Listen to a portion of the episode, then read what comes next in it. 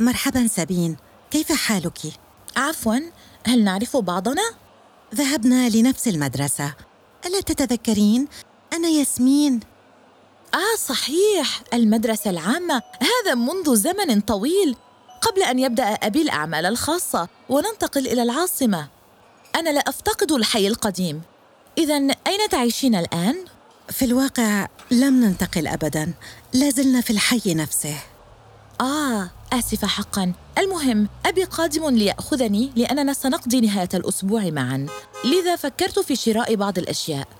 أنت ماذا تفعلين هنا؟ آه مثلك. كنت في متجر التوفير. آه عليك ارتداء ملابس الآخرين؟ عليك إخبار والدك أنك بخطر حين ترتدين هذه الملابس. أنا هكذا. أخبر والدي فيعطيني بطاقة ائتمانه فوراً. هل لدى والدك عمله الخاص؟ آه لا آه في الحقيقة أبي. عزيزتي أعتذر على تأخيري. أفرغت جدولي حتى نمضي نهاية الأسبوع معا. شكرا يا أبي. علي أن أودع صديقتي أولا. أراك في السيارة. لا بأس أبدا. خذي وقتك. شكرا لك يا أبي. الآن فهمت لما متجر التوفير. أتعرفين؟ ربما أبي لا يقدر على شراء منزل في العاصمة. لكن منزلنا سعيد وهذا كاف بالنسبة لي. ربما ليس بقدرة أبي شراء ملابس المصممين لي لكنه يدللني بما يستطيع وحبه لي أفضل من أي حقيبة فاخرة.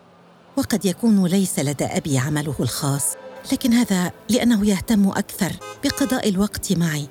وهذا بالنسبة لي أغلى من أية بطاقة ائتمانية.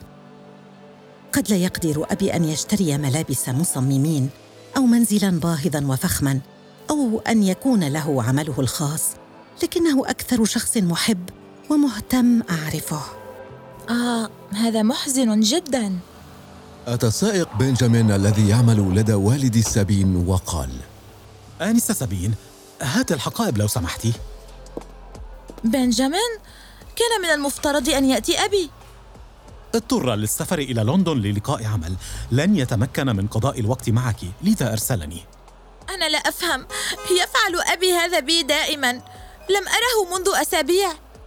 أنا أعتذر لكنه يرسل تحياته. سأنتظر في السيارة. انظر يا سابين أبي ليس لديه المال لكن لديه دائما الوقت لي. سعدت برؤيتك يا أنسة سابين إلى اللقاء.